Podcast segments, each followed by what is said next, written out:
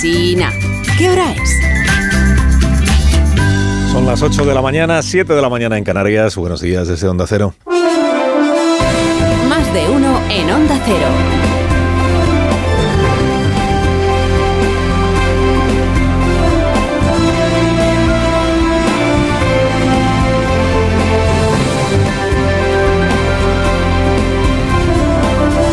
¿Cómo están? Bienvenidos a una nueva mañana de radio. Iniciamos el 6 de junio, 6 de junio del año 2023. Habrán encargado eh, crisantemos y gladiolos para ambientar la sala donde se reúne el Consejo de Ministros.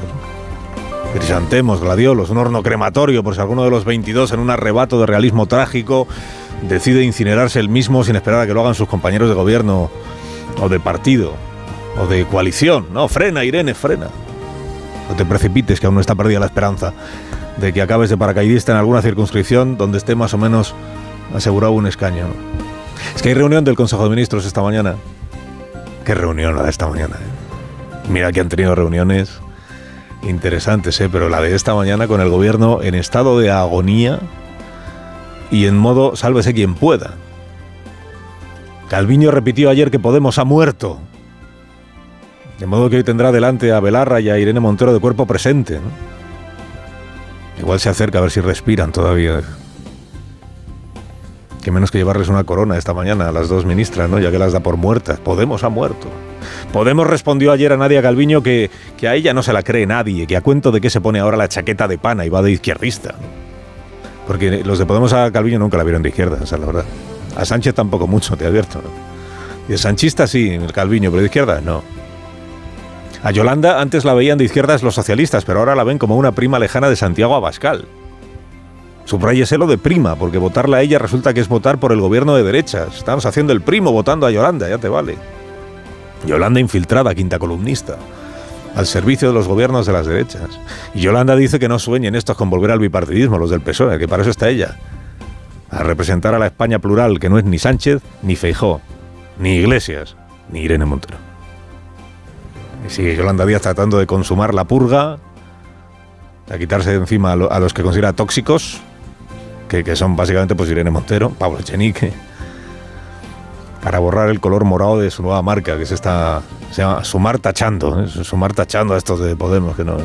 Bueno, está cada vez más entretenido, esa es la verdad, el Consejo de Ministros.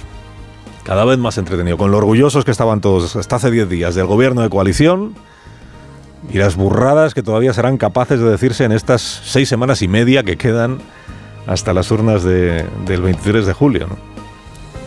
En la esperanza, claro, de llegar a la noche electoral con escaños suficientes como para decir, va, pelillos a la mar, todo esto que nos hemos dicho, no pasa nada, gobernemos juntos de nuevo. Crisantemos hoy en la Moncloa, para un gobierno entre tinieblas y poblado de fantasmas. ¿no? Ha propuesto Pedro Sánchez, ya lo sabrá usted, que haya más debates que nunca en estas elecciones. Alabado sea el presidente, alabado sea. En democracia, mire, y con esto de los debates, oiga, siempre es mejor que sobren a que falten. Dice que propone seis, pues, pues bien, pues, pues seis. Que dice que uno por semana, pues sí, pues uno por semana, ¿qué problema hay? ¿Y el- ¿Y por qué no 12, presidente? ¿Por qué se ha quedado usted en seis? ¿Por qué no 12? ¿Por qué no 15? Que hagamos tres por semana, martes, jueves, sábados, ¿no? Ya que es usted converso a esto de los cara a cara y los debates electorales, presidente, no se corte. Y no se quede corto, sobre todo. Seis, dice. Ha propuesto seis y mucha gente se ha sorprendido por el número. A mí lo que me ha sorprendido es que tengan que ser los lunes. ¿De qué tienen los lunes que no tengan los jueves? Para Pedro Sánchez me refiero, ¿no? Se ha metido ahí a programador televisivo, porque no solo ha propuesto seis debates, es que ha dicho que sean cada lunes y que cada operador decida si hace el debate dentro de su programa de prime time, porque también le pone horario el presidente, de su programa prime time, o hace un programa específico para celebrar el debate, pues oiga, se agradece también que grado en- de detalle en la propuesta. Vivan los debates. En campaña electoral, incluso un mes antes de la campaña electoral, porque la campaña electoral no empieza hasta dentro de un mes. Pero da igual, vivan los debates, que son seis, pues que sean seis. O los que sean. Dice el PP, propone seis, claro, porque está mirando por su propio interés. Pues hombre, sí, claro, no va a velar por el interés de su adversario. Que aquí nuevos ya no somos ninguno, estaría bueno, pues Sánchez vela por su interés y Feijó vela por el suyo, por eso todavía no ha aceptado ningún debate. Siempre el que va por delante en la expectativa de voto, pues tiene más que perder que el que va por detrás. El que va por detrás, cuanto más relegado se ve, pues, pues más debates va a querer. ¿no? El PP en el año 2019 pues quería tantos debates como el PSOE ahora. Dice, venga a pedir cara a cara el señor Casado. Y el PSOE ahora quiere tantos debates como quería el PP de entonces. si Sánchez hubiera propuesto, que te digo yo, dos cara a cara con Feijóo, pues habríamos dicho, esto es que se ve apurado ¿eh? en las encuestas. Apuradillo, como ha propuesto seis, pues esto es que se ve fatal. Tampoco es un secreto aquí, porque cada uno quiere lo que quiere, ¿no?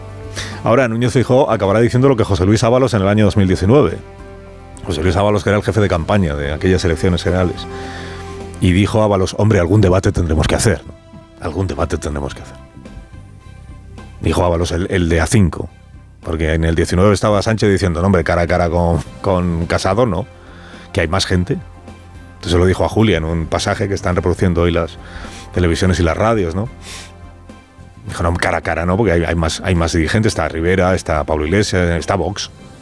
Entonces el debate tiene que ser a cinco porque tenemos que estar todos, también Vox. Bueno, pues José Luis Ábalos, que ahora está en fase de resurrección.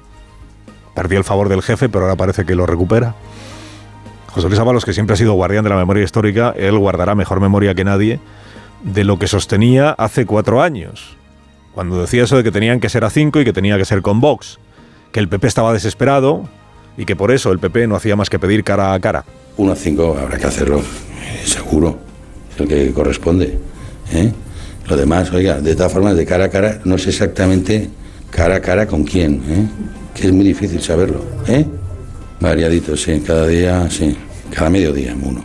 Variadito, le decía. Nosotros hemos propuesto un variadito, decía una periodista, y decía, vale, sí, vamos a hacer un debate cada día.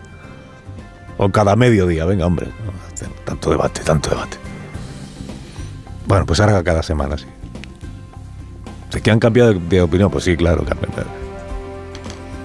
El tradicional debate sobre los debates en realidad solo sirve para acreditar cada cuatro años en qué puesto está cada uno en las encuestas y para acreditar cada cuatro años que luego prometen siempre que hay que regular esto de los debates y se les olvida y, sigue sin regular. ¿no? ¿Cómo están las encuestas? Pues el PP en cabeza, el PSOE sintiéndose el perdedor y Vox y Sumar que dicen, oiga, ¿Qué es esto del bipartidismo? Si ya no hay bipartidismo, los debates tendremos que estar todos. Que esta es otra, porque ya que Sánchez predica que PP y Vox son lo mismo, son la misma cosa, pues igual puede hacer dos debates con Feijó y cuatro con Abascal. O seis con uno y seis con otro. si son lo mismo, son lo mismo. ¿Qué más te da debatir con uno que debatir con otro? Claro que visto lo visto y tal como se está poniendo la, campaña, igual lo más atractivo para el espectador es un cara a cara o seis cara a cara con Yolanda Díaz, Pedro Sánchez Yolanda Díaz. La feminista frente al machista. Nosotros que nos hemos caído tanto. Ayer se revolvió Yolanda contra la programación televisiva de Pedro Sánchez. Alberto Núñez Feijó y Pedro Sánchez. Eso no es nuestro país. Es una España muy pequeñita. Es una parte de España, pero no llega. Nosotros miramos a una España ancha y que no se reduce, permítanme decirles, a un debate entre dos hombres. Hombres, hombres, hombres, hombres. Ah, ocurre que a estos dos hombres, a Feijóo y a Sánchez, los han elegido sus partidos como candidatos a la presidencia. son hombres, pues son hombres. Vicepresidenta, pero es que a usted todavía no... Que votaciones en sumar todavía no ha habido. Y hombre, la España pequeñita, pequeñita, pequeñita, la España que suman entre el PSOE y el PP son 13 millones de votos el 28 de mayo. 13 ¿eh? millones de los 22 que se han emitido. Las candidaturas amadrinadas por Yolanda pues han resultado ser mucho más pequeñitas que, que esta España pequeñita. Y además ocurre que esta nueva marca electoral que se llama Sumar, claro, tiene un problema cara a los debates en los medios públicos. Y es que allí está regulado cómo se hacen los debates y está regulado que tienen presencia en los debates quienes ya tienen representación parlamentaria. Claro, Sumar es una marca nueva, entonces, pues lo que le pasaba a Vox hace cuatro años. Sumar tiene derecho a estar en los debates en televisión española, por ejemplo, en Radio Nacional o... Igual lo que hacen falta son otros seis debates cara a cara entre Yolanda Díaz e Irene Montero, ¿no? Fuera de mi lista, fuera de mi vista, Irene. Bueno, en 2019 predicaron los partidos, como hacen cada cuatro años, que hay que regular lo de los debates electorales para que no lleguen luego las siguientes elecciones y estemos otra vez con lo mismo, para que fueran una obligación los debates y con las condiciones ya establecidas por ley, no un capricho. Naturalmente terminó aquella campaña y nadie reguló nada. Los debates son muy sanos. El problema es que en los debates los candidatos pueden decir lo que les dé la gana y luego no hay garantía de que cumplan nada de lo que dicen, claro. Acuérdese de los dos compromisos que asumió Pedro Sánchez en el debate de 2019. Acabar con el sectarismo de TV3 y prohibir meter en el Código Penal los referendos ilegales. Incorporar en el Código Penal un nuevo delito para prohibir de una vez por todas la celebración de referéndums ilegales en Cataluña, como ha ocurrido cuando gobernaba el Partido Popular. Claro, están despenalizados desde la etapa de Rodríguez Zapatero. Pues prometió, prometió, prometió y luego no hubo nada. Bueno, también prometió traer detenido a Puigdemont a España, ¿no? Estas cosas que tiene el presidente de atribuirse competencias que no son suyas. Ah, y prometió promover una reforma legal para que en ausencia de mayoría parlamentaria alternativa gobernara la lista más votada. Y es que si después del 10 de noviembre el Parlamento no acuerda la formación de un gobierno, se respete gobernar a la lista más votada. Luego ya salió investido y entonces con los aliados que hasta ese día repudiaba, que eran Podemos y Esquerra Republicana, y, se le pasaron las prisas por reformar nada, ¿no? Y ahí sigue la, ley como estaba y la Constitución como estaba, y la investidura como estaba, regulada. Bueno, de aquel debate de hace cuatro años, pues solo sobreviven eh, Sánchez y Santiago Abascal. No está Rivera, no está Pablo Casado, no está, o un poco sí, Pablo Iglesias, no está, pero todo hombres como diría Yolanda Díaz. Porque, ¿qué es la democracia sino elegir? Debatir, debatir, no monólogos, debates limpios. No monólogos, dice el, dice el presidente que más homilías ha pronunciado en la historia de los presidentes que han pronunciado homilías en España. No, no monólogos. Hombre, que Sánchez diga que no le gustan los monólogos. Pero si le gustan los monólogos más que a mí, presidente. Más que a mí. Carlos Alsina, en Onda Cero.